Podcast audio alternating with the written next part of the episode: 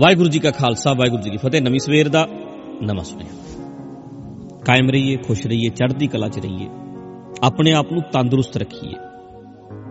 ਮਨੋਬਲ ਬਣਾ ਕੇ ਰੱਖੀਏ। ਪੋਜ਼ਿਟਿਵ ਬੰਦਿਆਂ ਦੀ ਸੰਗਤ ਕਰੀਏ। ਮਨ ਦੇ ਤੰਦਰੁਸਤ ਬੰਦਿਆਂ ਦੀ ਸੰਗਤ ਵੀ ਕਰੀਏ। ਫਿਜ਼ੀਕਲੀ ਤੰਦਰੁਸਤ, ਮਨ ਦੇ ਤੰਦਰੁਸਤ। ਆਪਣੇ ਆਪ ਨੂੰ ਕਾਇਮ ਰੱਖੀਏ। ਚਲੋ ਨਵੀਂ ਸਵੇਰ ਦਾ ਨਵਾਂ ਸੁਨੇਹਾ ਗੱਲਬਾਤ ਕਰਦੇ ਆਂ ਜਿੱਥੇ ਬੜੇ ਲੋਕਾਂ ਨੂੰ ਮਿਲੀਦਾ ਹੈ, ਮਾਂ ਦੇ ਬਹਾਨੇ ਮਿਲਿਆ। ਕਈ ਮਿਲਣ ਆ ਗਏ ਚਲੋ ਲੀਡਰ ਵੀ ਆਏ ਐਕਟਰ ਵੀ ਆਏ। ਉਹਨਾਂ ਵਿੱਚ ਤਾਂ ਇੱਕ ਸਾਡੀ ਮਿਊਜ਼ਿਕ ਵਿੱਚ ਇੰਡਸਟਰੀ ਜਿਹੜੀ ਹੈ ਇਹਦੇ ਵਿੱਚ ਇੱਕ ਬੰਦੇ ਦਾ ਨਾਮ ਤੁਸੀਂ ਸੁਣਿਆ ਹੈ ਪੰਮੀ ਬਾਈ। ਤੇ ਉਹ ਵੀ ਪਿਛਲੇ ਦਿਨਾਂ 'ਚ ਮੈਨੂੰ ਮਿਲਣ ਆਏ। ਸਾਰੇ ਲੋਕ ਮਿਲ ਰਹੇ ਸੀ ਤੇ ਉਹ ਵੀ ਮਿਲੇ ਜਦੋਂ ਮੈਨੂੰ ਤਾਂ। ਇੱਕ ਗੱਲ ਹੈ ਕਿ ਮੈਂ ਕਈ ਸਾਲ ਪਹਿਲਾਂ 15 ਕੁ ਸਾਲ ਪਹਿਲਾਂ ਵੀ ਮਿਲਦਾ ਮੁਲਦਾ ਰਿਹਾ, ਹੁਣ ਤਾਂ ਬੜੇ ਸਾਲਾਂ ਬਾਅਦ ਮਿਲਿਆ। ਤੇ ਮੈਨੂੰ ਪੁੱਛਣ ਲੱਗੇ ਕਿ ਮਾਤਾ ਜੀ ਦੀ ਉਮਰ ਕਿੰਨੀ ਸੀ? ਮੈਂ ਦੱਸਣ ਲੱਗ ਗਿਆ ਕਿ 62 ਕੁ ਸਾਲ ਦੇ ਸੀ ਵੀ ਅਜੇ ਤਾਂ ਨਾਨੀ ਵੀ ਜਿਉਂਦੀ ਹੈ। ਉਹ ਕਹਿੰਦੇ ਇਹ ਤਾਂ ਬੜੀ ਥੋੜੀ ਜਿਹੀ ਉਮਰ ਸੀ ਤੇ ਮੇਰੀ ਉਮਰ ਤਾਂ ਅਜੇ ਮੈਂ ਤਾਂ ਆਪ 57 ਸਾਲ ਦਾ। ਹੁਣ 57 ਸਾਲ ਉਮਰ 60 ਦੇ ਕਰੀਬ ਟੁਕੀ ਹੋਈ ਹੈ। ਮੈਂ ਵੀ ਇੱਕਦਮ ਹੈਰਾਨ ਜਿਹਾ ਹੋਇਆ। ਮੈਂ ਕਿਹਾ 57 ਸਾਲ? ਕਹਿੰਦੇ, ਹਾਂਜੀ।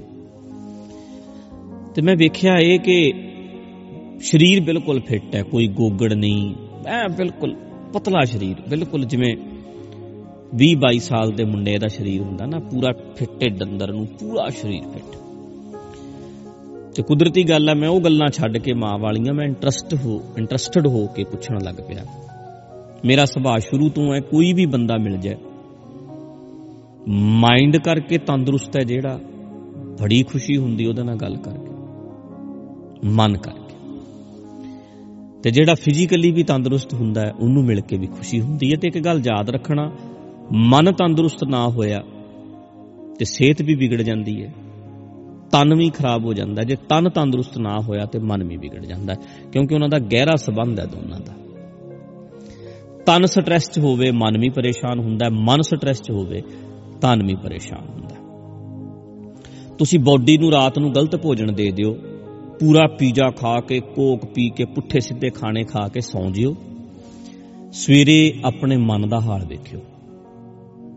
ਮਨ ਦਾ ਹਾਲ ਵੇਖਿਓ। ਇੱਕ ਦਿਨ ਇਹ ਕੰਮ ਕਰਿਓ। ਤੇ ਅਗਲੇ ਦਿਨ ਸਿੰਪਲ ਜਿਹਾ ਭੋਜਨ ਸੈਲਡ ਖਾ ਲਿਓ। ਸੈਲਡ।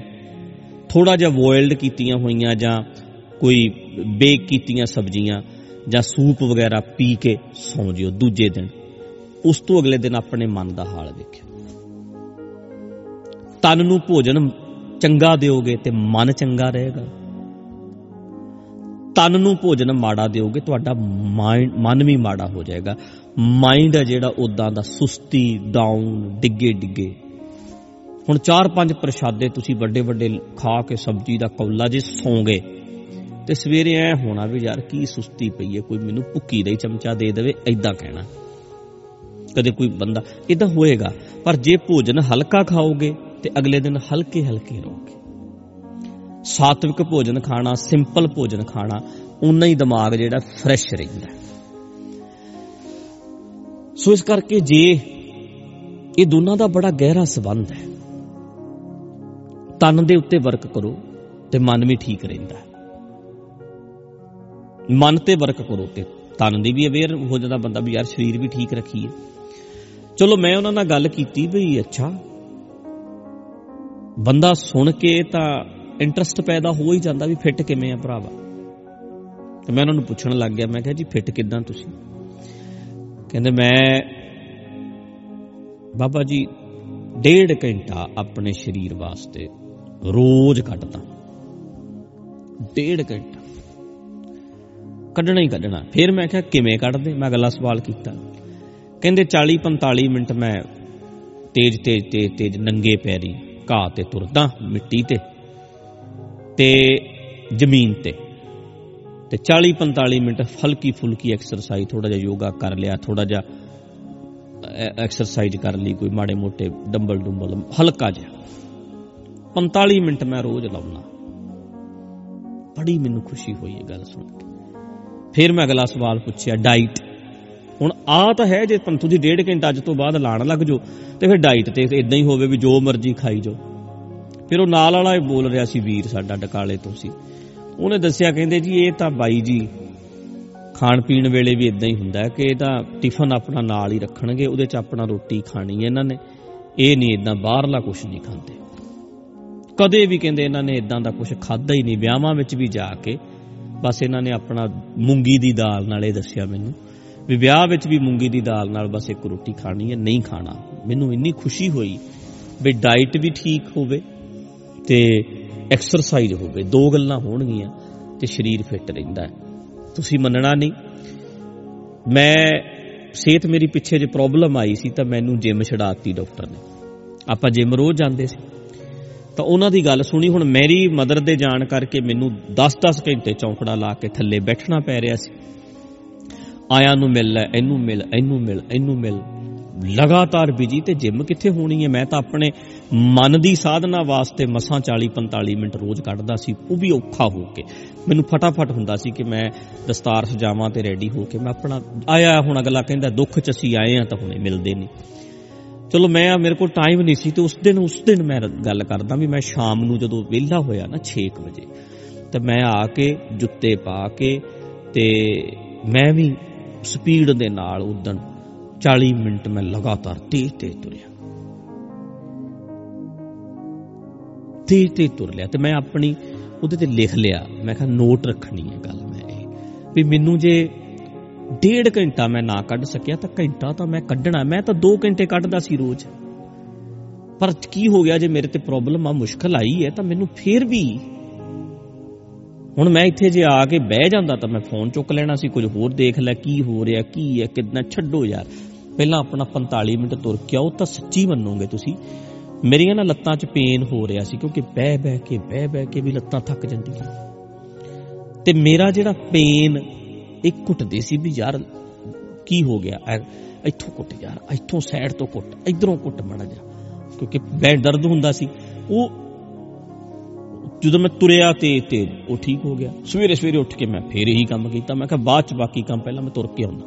ਮੈਂ 40 45 ਮਿੰਟ ਵਾਕ ਫੇਰ ਕੀਤੀ ਤੇਜ਼ ਤੇ ਚੰਗੀ ਗੱਲ ਕਿਸੇ ਤੋਂ ਵੀ ਮਿਲ ਜੇ ਨਾ, ਉਹਨੂੰ ਸਿੱਖ ਲਿਆ ਕਰ।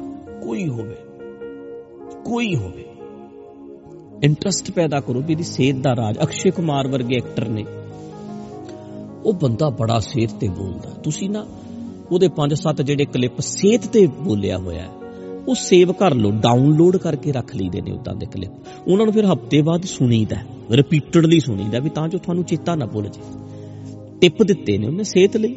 ਤੁਸੀਂ ਉਹਨਾਂ ਨੂੰ ਸੁਣਿਆ ਕਰੋ ਵੀ ਆ ਬੰਦਾ ਸਿਹਤ ਬਾਰੇ ਬੋਲਦਾ ਇਹ ਕਹਿੰਦਾ ਵੀ ਮੈਂ ਤਾਂ ਉੱਠਦਾ ਹੀ ਉੱਠਦਾ, ਮੈਂ ਕਦੇ ਉਹਨੇ ਦੱਸਿਆ ਮੈਨੂੰ ਉਹਦਾ ਕਿੰਨੇ ਸਾਲਾਂ ਤੋਂ। ਅਖੇ ਮੈਂ ਇਦਾਂ ਦਾ ਕਦੇ ਮੇਰੀ ਜ਼ਿੰਦਗੀ 'ਚ ਦਿਨ ਨਹੀਂ ਆਇਆ ਜਦੋਂ ਮੈਂ ਚੜਦਾ ਸੂਰਜ ਨਹੀਂ ਵੇਖਿਆ। ਰੋਜ਼ ਵੇਖਦਾ। ਤੇ ਪੁਰਾਣੇ ਲੋਕ ਵੇਖਦੇ ਸੀ, ਤੰਦਰੁਸਤ ਵੀ ਰਹਿੰਦੇ ਸੀ। ਇਸ ਕਰਕੇ ਸਿਹਤ ਵਾਸਤੇ ਥੋੜਾ ਜਿਹਾ ਕਰਨਾ ਪੈਣਾ ਤੇ ਮੈਨੂੰ ਵੀ ਬੜੀ ਚੰਗੀ ਲੱਗੀ ਗੱਲ। ਮੈਂ ਹਾਲਾਂਕਿ ਬਹੁਤ ਇਸ ਗੱਲ ਲਈ ਅਵੇਅਰ ਹੁੰਨਾ ਡਾਈਟ ਵੀ ਕਿੱਦਾਂ ਕਰਨੀ ਹੈ, ਮੈਂ ਕੋਕ ਨਾ ਪੀਆਂ, ਮੈਂ ਬਾਹਰਲਾ ਫੂਡ ਨਾ ਖਾਵਾਂ, ਮੈਂ ਹਿਸਾਬ ਨਾਲ ਖਾਈਏ।